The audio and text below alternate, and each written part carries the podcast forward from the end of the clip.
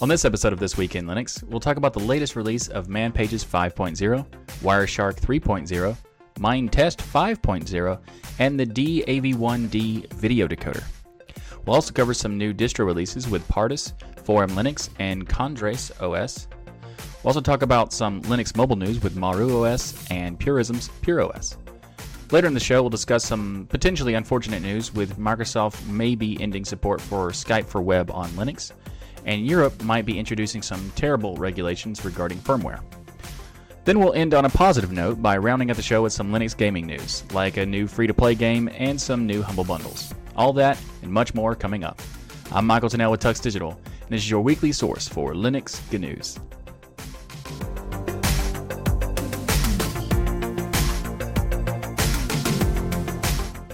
This episode of This Week in Linux is sponsored by DigitalOcean. DigitalOcean offers the simplest, most developer friendly cloud platform.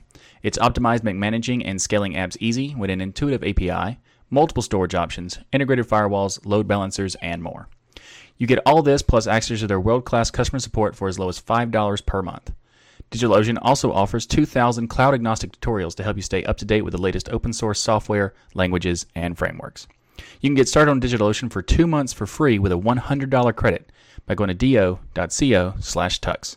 That's do.co slash tux. You can use that $100, $100 credit to try out a bunch of their small droplets or some of their beast droplets. If you want, you can even test out with their beefy 16 gig RAM, 6 virtual CPU droplet that has 6 terabytes of transfer. Again, you can get started with DigitalOcean with that $100 credit by going to do.co slash tux or do.co slash tux. And thanks again for DigitalOcean to sponsor This Week in Linux. Up first in the show this week is an update and latest release to Man Pages. So Man Pages has released 5.0. This is the first release of Man Pages in over a year. So it includes 600 commits with nearly 400 changed pages. So in addition to 5.0 release, it includes three entirely new manuals. And also, there's a lot of changes to, like, for example, one of the new pages is for BPF uh, dash helpers. It's documents that the helper functions for that the kernel provide for eBPF programs to call. This page is auto generated from kernel files and was brought to life in the Man Pages project by Quentin Monnet. I think that's how you say his name. I'm not really sure. Um, but anyway, so overall, there's a ton of new stuff that's being added to this this latest release, like uh, addition of many formerly absent architecture-specific system calls. There's been various uh, updates to the uh, Perf Event Open page and a bunch more. Uh, there's also been many additions to the proc page. Uh, overall, it's really important because the reason I had it in the beginning of the show is because man pages are, you know, a lot of people don't give a lot of attention or credit to them, even though they're so important and they're used by anyone who's you know getting used to like just getting started with linux. It's very common for people to say you know look at the man page or the run man space and then whatever your package name is to get information about what what your the the application you wanted to run is and get like uh, parameters and variable data about how to use that application. So very, man pages are incredibly important. So i think that any, anytime something like this comes around that you know is like like a core functionality uh, core utility really for systems that we should give uh, attention to it. So uh, thanks to the developers of ManPage because there's a lot of them. I have a link to the latest release in the show notes, but I just want to give it a little bit of attention to it because it is very important and you know incredibly useful for a lot of people. So thanks again for making ManPages and uh, thanks for the latest release. So if you want to find out more, I have a link to it in the show notes. Up next in the show is the release of 3.0 for Wireshark. Wireshark is one of the world's most popular network protocol analyzers. Uh, it's used for troubleshooting, analysis, development, and education as well. Uh, it's actually probably the most popular network protocol analyzer uh, because it's used in a ton of different distributions, as far as like uh, even pen testing distributions like uh, Kali Linux or Parrot and etc. Um, there are a lot of bug fixes and improvements in this release and you can experience all these improvements by installing Wireshark via an app image now, which is really cool because it makes the tool a universal application for pretty much any Linux distro out there. Now, not all Linux distros support app images, but the vast majority, most, I mean, you could say like 95% of them do, or even 90%, something like that. It's a ridiculously high number, so I wouldn't really want to say all of them, but most of them for sure. So one of the most significant enhancements is the is the new protocol support. So you, we now have over two, uh, 20 new protocols added, including Apple's Wireless Direct Link, BTP, BLIP, and distributed Ruby to just name a couple. So in addition to following enhancements, they've also made uh, some new and updated file capture support. They've improved the capture interface support. They've changed a lot of API stuff. So if you are using WireGuard, or not WireGuard, but uh, Wireshark is a part of your uh, syst- of your other tools, you might want to update your scripts because the APIs are significantly changed. Changed. Uh, there's also some new file format decoding support and all kinds of new stuff. So if you're not if you're interested in this kind of thing for network analysis, I think that Wireshark is easily the most popular and probably one of the best, if not the best. So if you've never tried it out and you're interested in looking into it, I think that it's definitely worth doing. So if you want to find out more, I'll have a link to the the Wireshark 3.0 release notes in the show notes. Up next in the show is potentially some unfortunate news regarding Microsoft Skype and Linux. Microsoft says that you must be using Chrome or Microsoft Edge on Windows 10 or macOS 10.12 or higher to be able to use the latest version of Skype for Web, which means that Linux isn't officially supported. This also means that Firefox is not supported either, which is probably the most interesting piece of this, because uh, it means Firefox on Windows in, is not even supported. Uh, but you can bypass some limits with changing the user agent in whatever browser you want to use but there will be some problems still for video calls and voice calls, which is essentially the only reason you would use Skype anyway. But moving on. If you need to use Skype for some reason, you could still do so with a Snap or a Deb or an RPM package for the desktop version. However, this is weird because it Microsoft has kind of been planning to get rid of the desktop version of Skype for a while to replace it with Skype for Web. So this could be a sign of what's to come as far as support for Linux. Uh, it's also interesting because Skype for Web was first brought to Linux as a beta in 2015, so it doesn't really make sense for them not to have support for it in the latest version, especially considering Skype for Web is literally using web technologies to make it function, like WebRTC. So there's no reason to be platform specific. I don't really know, maybe I'm overreacting, but the lack of Firefox support is what makes this very sketchy, because not having Firefox support, even on Windows, implies that they only care about one individual browser. And also, Microsoft Edge is built on top of Chromium, or will be at least. So it's basically one browser engine, even. But the other thing is that there are also some uh, Chromium based browsers are not supported, like Opera, of all things. So, like, maybe it's not even just the engine itself. So, I don't know. It's very weird and it's potentially bad, but I mean, really, who uses Skype? Skype is not very good. Even the people who use Skype and Windows users and Mac users who use Skype also bash it for being garbage. So it's not much of a loss, but it does kind of imply there's some, you know, the people who are talking about Microsoft changing their ways, maybe they are, maybe they're not. Probably not, but hopefully they will. We'll see what happens with Skype for Linux, you know, in the future. But on a bright side, I guess Microsoft has open sourced the code for Windows Calculator. Yay! Up next in the show is a some really good news, actually, in comparison to the Microsoft thing, and that is Maru 0.6 has been released.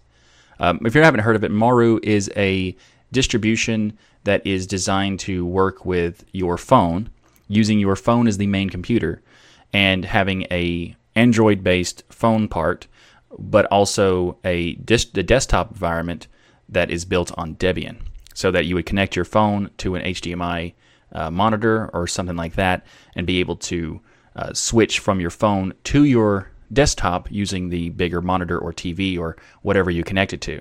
So it's a really cool idea of instead of having a convergence of a phone de- a device and a uh, desktop separate that connect to each other, this is the phone is everything like everything is stored on the phone, and then you can, can you when you connect it to a bigger screen, it would then turn into a full Debian desktop. So it's a really cool idea, and the the latest version is actually pretty good. But I'll first I'll talk about why, why it had a little bit of an issue prior to this, and that is uh, previously Maru had two big requirements in order to use it. First of all, you needed hardware that supported connecting to an external HDMI display via Slimport or MHL. Now, another big thing is that they were only able to use the devices they had. So at the time, Maru was built for only uh, Nexus devices, specifically Nexus 5 and Nexus 7.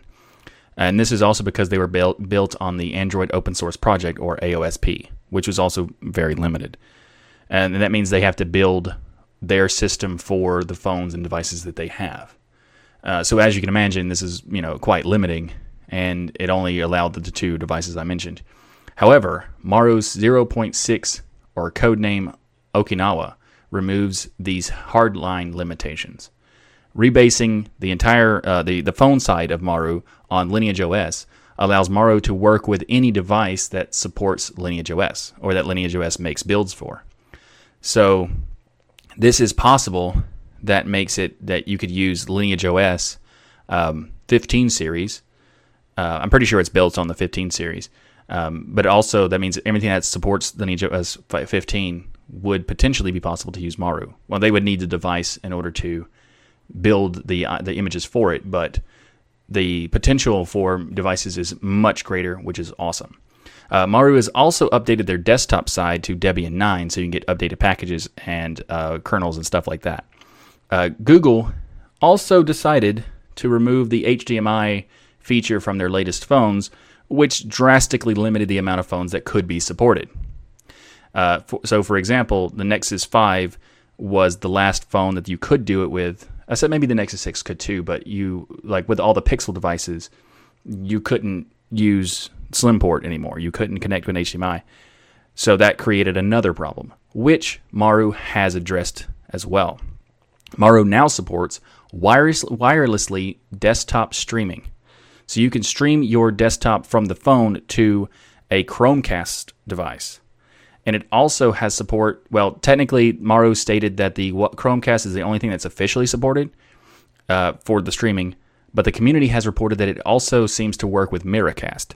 So you anything that supports Miracast protocol could also stream from your phone to your to whatever device it is.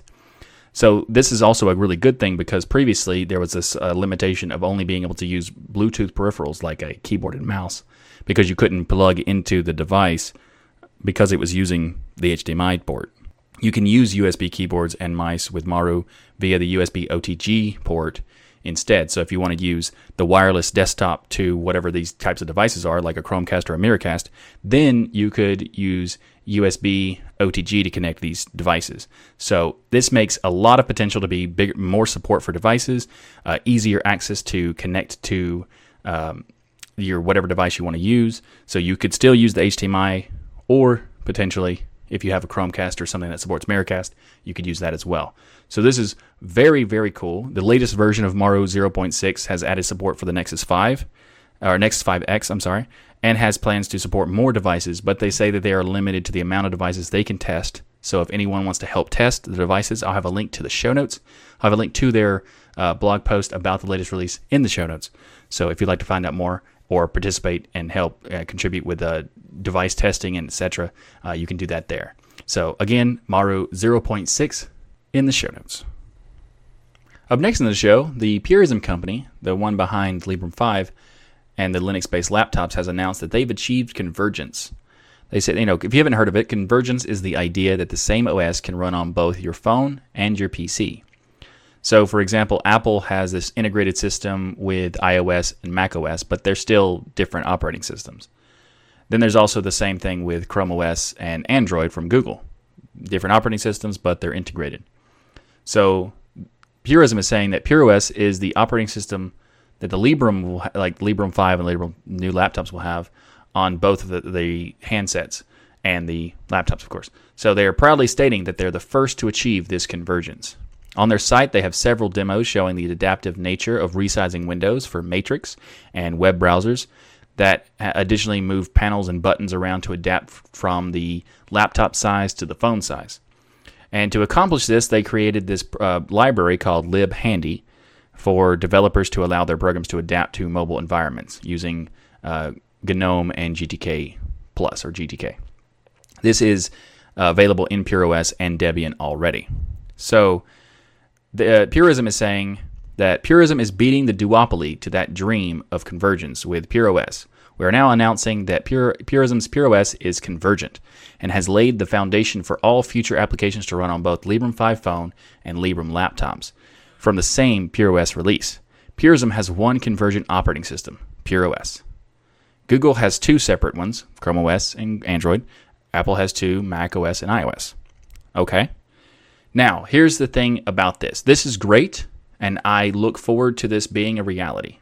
However, they're saying that this has already happened. The Librem 5 phone does not exist. Yet. It doesn't exist yet. So to say that this has already happened is a little bit jumping the gun.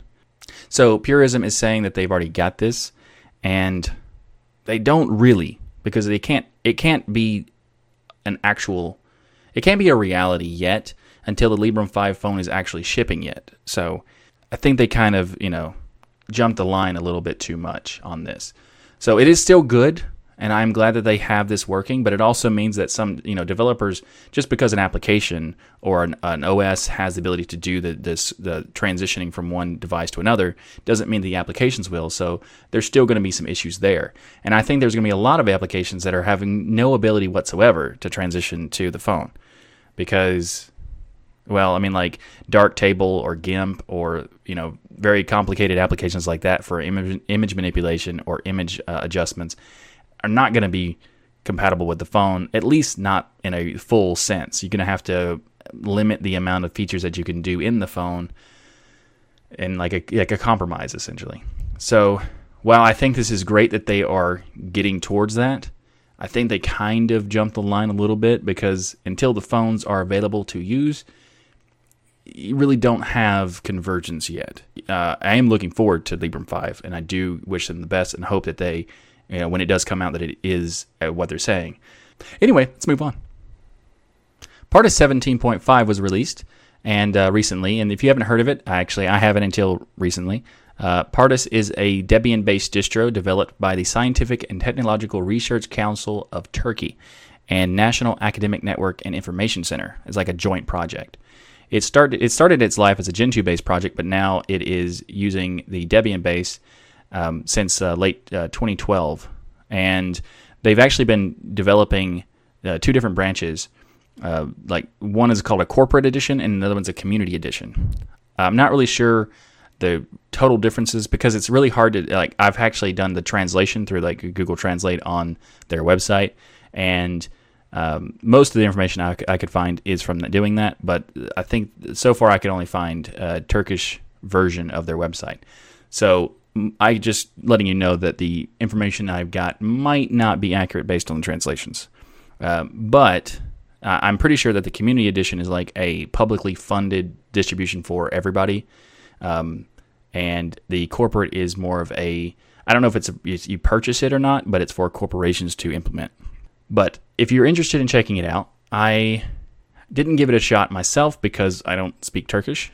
But if you do, and you have are interested in trying it out, let me know about the, what you think about it in the comments below. Uh, and, and if you are interested in looking at it, I'll have a link to it in the show notes. Up next in the show is a latest release of 28 from 4M Linux. 4M Linux has released their new version. It's an independently de- developed distro, if you haven't heard of it. Uh, this is really interesting because I like distros that have uh, they're not de- based on anything, mainly because it's just interesting to see what they do with their independent structure and how they lay out their system. So in this particular case, uh, this distro uh, ships with the kernel 4.19.19, and it has um, some. It has an interesting theory of how it works. But before we get to this, let's talk about the latest features. So they have an improved installation script, and they've updated uh, their library for firmware support which is always nice. They've also got a barcode reader called ZBar, which is interesting. And they have uh, support. I'm not really sure how this technically works, but they have support for Debian and Fedora packages via Midnight Commander and ngrandpa. Uh, they also have support for Electrum now, so you can use Electrum as a uh, downloadable extension to support uh, Bitcoin and Litecoin wallets. So, interesting. Um, 4M and Linux is small, a small and independent general purpose Linux distribution, and, ha- and they say they have a strong focus on the following four M's of computing maintenance, that makes sense. They have a system rescue live CD as well. uh, multimedia, so they have support for a huge number of image, audio, and video formats. Okay, a mini server. Mm, okay, uh, they have it's, support for DNS, FTP, HTTP, MySQL, NFS, and some many many more things, uh, server related anyway. Then they have the fourth one, which is hmm called Mystery, which means a collection of classic Linux games. Okay, if you say so. I don't. Anyway, if you're interested in checking out 4M Linux, it is a. Um, I think it's based on JWM as their their interface. Uh, so if you would check it out, if you would like to check it out for 4M Linux 28, I'll have a link to it in the show notes. This episode of This Week in Linux is also brought to you by the Tux Digital community, specifically those that contribute to the channel and the show via PayPal, Patreon, or some other way. By becoming a patron of Tux Digital, you are helping out the production of the show, as well as helping to cover costs like podcast hosting and other stuff. As a thank you, I provide special rewards to Tux Digital patrons like access to unedited live streams of each episode of the show. So if you missed the live stream and would like to watch me fumble my words often, then become a patron by going to tuxdigital.com slash contribute. Or you can also help out the channel with no additional cost to you by going to tuxdigital.com slash affiliates. You'll find links to places like Amazon, private internet access, and many more. And you can do this by just going using one of the links on the website at tuxdigital.com slash affiliates. Up next in the show is another new distro to me, and that is, I think it's pronounced Condres. I'm not sure, but let's say Condres OS. It's a rolling release based on Arch, and it has a variety of different desktop environments that you can choose from. It uses the Calamares system installer to install the system. Um, this is the latest release of 19.03. is a snapshot of their new packages.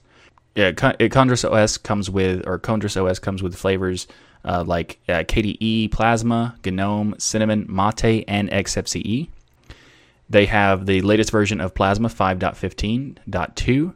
They have the almost like the GNOME is 3.30 right now, which technically is the latest version. However, pretty soon, within like sometime next week, uh, I think Wednesday, the latest version of GNOME 3.2032 will come out, and we'll talk about that in the next episode of the show. Uh, this also has XFCE 4.12, Cinnamon 4.0, and Mate 1.21. So they've actually released this latest version with Calamares, and it's the second version that they've had Calamares uh, built in as their installer. So they've made some improvements to you know make it cleaner to install. Uh, is an interesting distro because it is one of those Arch-based distros that's trying to make it easier to use Arch. They have pre-installed uh, desktop environments.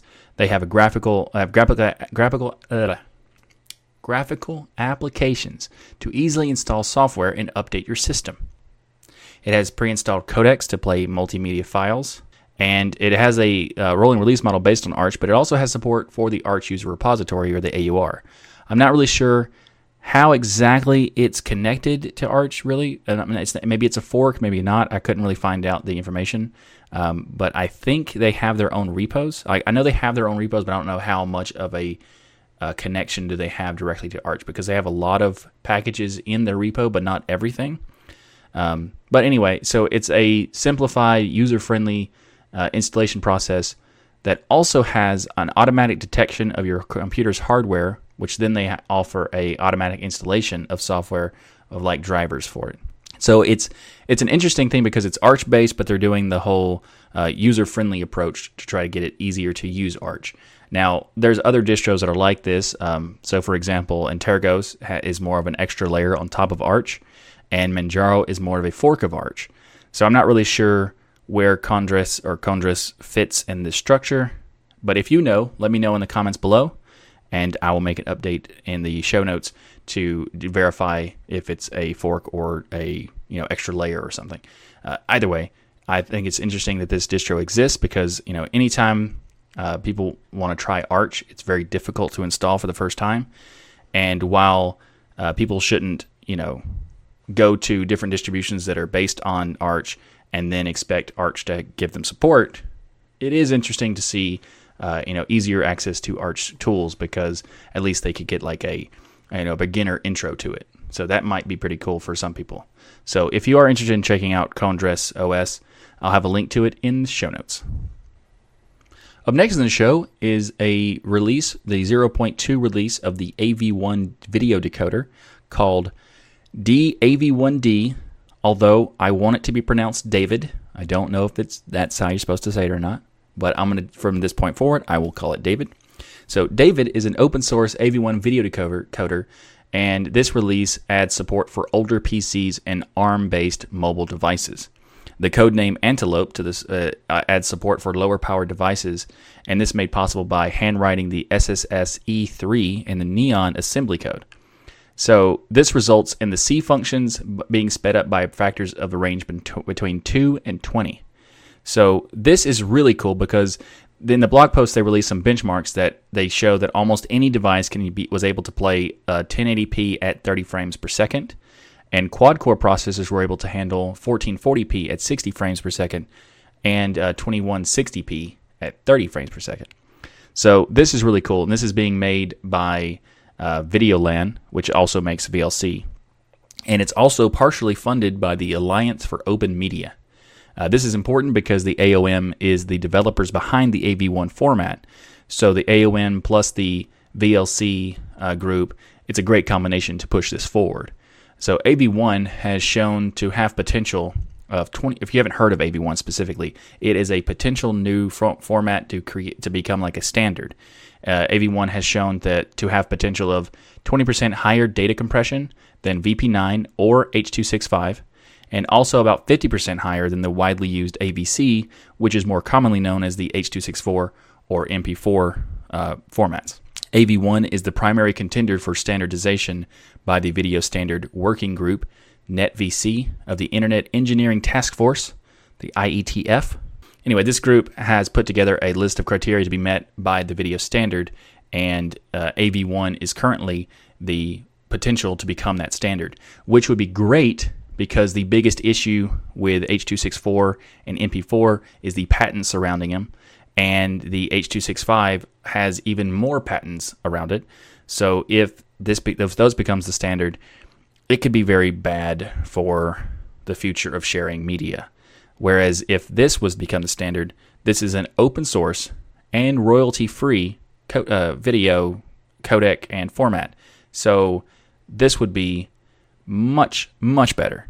And it's really nice to see the combination of the AOM and the VLC teams working together to accomplish this goal. So, uh, my hats off to them. I don't really wear hats usually, but um, you know, still, so hats off to them. And if you'd like to learn more about this, the David AV1 video decoder, I'll have a link to it in the show notes. Up next in the show, Intel has announced that they're going to offer the Thunderbolt 3 specs to USB Promoter Group.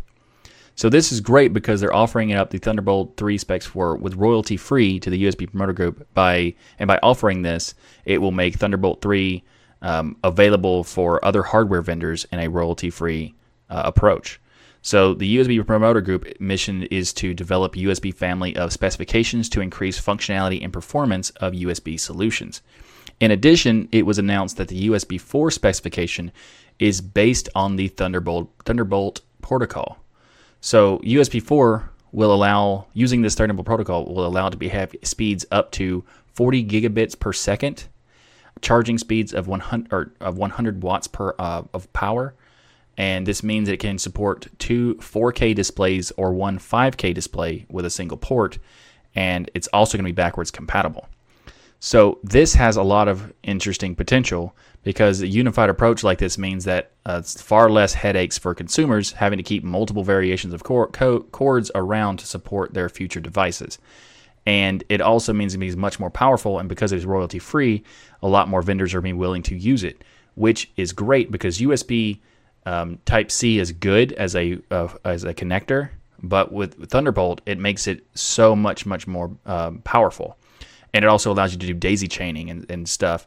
So if you're not sure what daisy chaining is, so you could have one one device connected to a port and then have another device connected to it uh, in a connected to that original device cord, so you can do multiples through one port.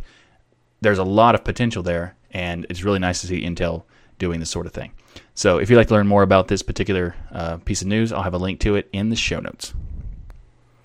Up next in the show is some potentially bad news. Now, I say potential because currently it's just a proposal; it's not a law yet.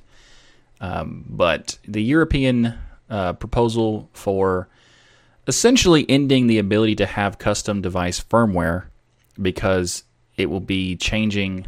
Well, essentially flips the responsibility of radio conformity from the in the past. You would use uh, the person who owns the hardware would, and if you change the, the the software on the device, you would be responsible to make sure that you don't break any applicable regulations like frequency and signal strength.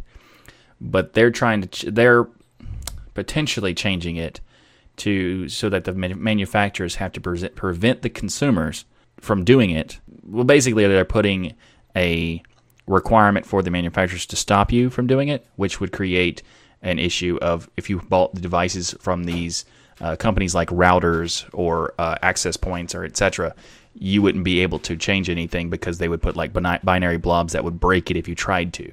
Just basically a lot of speculation around this because there's there it's just proposals, but the proposed laws in Europe around the EU Radio Equipment Directive, and this law says or this proposed law. Uh, hardware manufacturers of devices that send radio signals, including routers, would not be allowed to install software which was not already certified by the manufacturer. So the new proposal reads uh, radio equipment uh, shall support certain features in order to ensure that software can only be loaded into the radio equipment where the compliance of the combination of radio equipment and software has been demonstrated. This is Article 3, subsection 3, subsection I of the Radio Equipment Directive. Um, so, yeah, hopefully this is not passed because if it is, it will probably be ignored by pretty much everyone. But it might but depending on how the hardware is built it might also make it po- impossible because you could brick your system your brick your device if you were to try to do it. So anyway not good. Um, link in the show notes. Up next in the show is the release of 5.0 for minetest so if you've not heard of it minetest is kind of like an open source minecraft but it's a little bit more interesting than that because minetest is not necessarily a game I mean, it kind of is, but it's more than a game. It's a game engine. Uh, Minetest is supported on Linux, Windows, Android, BSD, and macOS. Uh, so this is actually pretty interesting because they've added a lot of cool features. Um, but one of the biggest features I'll get to in a second. But first off, uh, 5.0 is actually kind of a, break, a compatibility breaking release because it's a big major version release. So it's not compatible with the ver- the previous versions of the engine, like the the engine or the client. However, this applies to only the clients and servers, uh, so other content such as mods, texture packs, uh, worlds, etc., stuff like that is completely unaffected and will be backwards compatible with whatever version you use. So they've also updated a feature so that you can now uh, translate, uh, has a translate support tool for uh, mods and games, and it also added better controls and joysticks to the Android version of Minetest. However, the biggest feature of this release has to be the online comp- uh, content repository, which lets you easily download games, mods, mod packs, texture packs, and other stuff uh, directly from the menu inside of Minetest. So this is really cool because it used to be kind of difficult to get the mods and then put them in the right location. Now you just go to the uh, the content repository and just download the stuff right there, which is very very cool. Though there is some issues with dependency resolution. So if you download a mod that has um, a pack uh, you know needs needs another mod or another pack to work, then you will need to install that mod separately. Uh, in the future, they, they, there might be a potential where they have the, the dependency resolution, but right now it's not. So you just got to make sure that if, if the mod you installed doesn't work, check to see if it has other mods that it needs, and then install those. Uh, it should be pretty easy to find out what's needed uh, on the mod page, but um, you might have to deal with something like that. Anyway, Minetest 5.0 was released, and I'll have a link to it in the show notes. Up next in the show is a new game that actually I think I talked about it in a previous episode, or I might have just tweeted about it. I'm not totally sure. I don't remember exactly, but it is a game that is interesting because it is a it's a fighting game, but it's a sword fighting game like fencing, and it's pretty cool. It's made by a company called Puny Human, which is that's a fun name for a company. And uh, the reason why it's interesting, why I'm putting putting in the show this time, is that they have just announced that the Blade Symphony game is now free to play. So I actually played this game um, a couple months ago. They had a free weekend, and I played it, and it's a really fun game. Uh, unfortunately, I didn't decide. I decided not to buy it because there wasn't that many people playing it in the free weekend, even. So like they didn't have a big enough user base, so the the game felt kind of repetitive because I'd play I'd have to play the same people over and over, and they were better than me, so I didn't want to continue to be beat down that much. But uh, being becoming free to play means there's a lot more access to people who could join and play the game, and in that way there'd be a lot more you know diverse uh, action in the game. So that's pretty cool. So I am looking forward to uh, trying out the latest version of Blade Symphony, and I'm looking forward to a larger user base for this game because it does have a lot of potential and it is pretty fun. So if you're interested in checking out a sword fighting game like this, I have a link to it in the show notes. And lastly, this in this episode, we're talking about the Humble Indie Bundle 20. Actually, we're going to talk about a couple bundles, but it's really cool for the Humble Bundle to start to bring back the Indie Bundle because it means uh, all the games are independent uh, indie developers, and uh, they're also very interesting games most of the time. So this one's no exception to that. So first up, we got First Tree, Tangledeep, Among the Sleep, Getting Over It, Tooth and Tail, and Overgrowth. Now, I'll, some of these are like Tooth and Tail is an interesting game. Overgrowth is a very weird game where you're playing a rabbit humanoid thing, and you have battles, and it's like a third-person exploratory game with I don't know.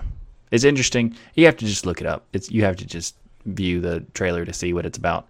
It's it's a you know it's interesting. There's also some other games that are very interesting as well. Like the First Tree is a pretty cool game. Um, it's more it's like a adventure game as well, or a story based adventure game. But anyway, uh, the next uh, bundle we're going to talk about is the video game comics bundle. Now, this is a interesting thing because it's it's like developing stories or expanding on stories in certain video games. So, for example, one of them is uh, Dark Souls, uh, Warhammer 40,000, Assassin's Creed, Dishonored, and many more. So, it's interesting to have these kind of um, comics because it, ex- exploring the games beyond just the games is an interesting concept to, that you know might be worth checking out. Another one is one that's actually pretty cool that you might want to check out pretty soon because it's the computer science books bundle. This one is um, has a lot of interesting concepts. They, it has a bunch of books in this this bundle. So if you're interested in anything like cloud computing, uh, data cleanup, software quality assurance, regular expressions, Python 3, object oriented programming, and many more things, uh, there's a lot in that bundle. So you might want to check that out. Uh, and finally, this bundle is just weird. Um, it's kind of fun at the same time for the same reasons as the video game comics bundle, but this is a Star Trek comics bundle. And Star Trek, well, I mean, I'm a big, huge fan of Star Trek. I love Star Trek. But I don't know how well it works with comics. So it's interesting, and I might check it out because of that. Um, but there are some interesting comics that are like expanding on movies or expanding on some TV show episodes and some various different uh, versions of the TV show, as well as combining different versions together. So that is an it could be a cool approach. However, they also have some really weird crossovers that, just for the sake of ridiculousness, might be worth checking out. And that is Star Trek meets Planet of the Apes. Because reasons. And then also, the Star Trek original series has a crossover with Transformers. And if that wasn't weird enough, the Star Trek original series, recasted for the movies, has a crossover with DC's Green Lantern. Okay. Anyway, if you'd like to check out any of these bundles, I'll have a link to all of them in the show notes. And also, just to be clear, all of these bundles links are affiliate links that will give a benefit to the Tux Digital channel, as a small percentage of the sale will go to Tux Digital as well as this podcast. So, uh, if you would like, if you do have any interest in checking out one of these bundles, please use the links in the video description or in the show notes. Very much appreciated. So, thanks for watching this episode of This Week in Linux. If you'd like what I do here on the show, please like that smash button and be sure to subscribe. If you'd like to support the Tux Digital channel, we have multiple ways to contribute via PayPal, Patreon, and many others. You can learn more by going to tuxdigital.com slash contribute. Or you can order the Linux is Everywhere t-shirt by going to tuxdigital.com slash Linux is Everywhere. Or if you're in Europe, you can go to tuxdigital.com slash Linux is Everywhere EU for shipping inside of Europe. We also have ways you can contribute without any cost to you by using our affiliate links. You can find links for places like Amazon, private internet access, and many more by going to tuxdigital.com slash affiliates. If you'd like to submit some good news to the show, then visit the subreddit by going to thisweekinlinux.reddit.com. If you'd like some more podcasting goodness from me, then check out the latest episode of Destination Linux as I'm a co-host of that show. And just a reminder, this show is live usually every Saturday, so join us in the live chat room to discuss all the latest Linux news each week. Thanks again for watching. I'm Michael Tunnell with Tux Digital, and as always, keep using, learning, and enjoying Linux.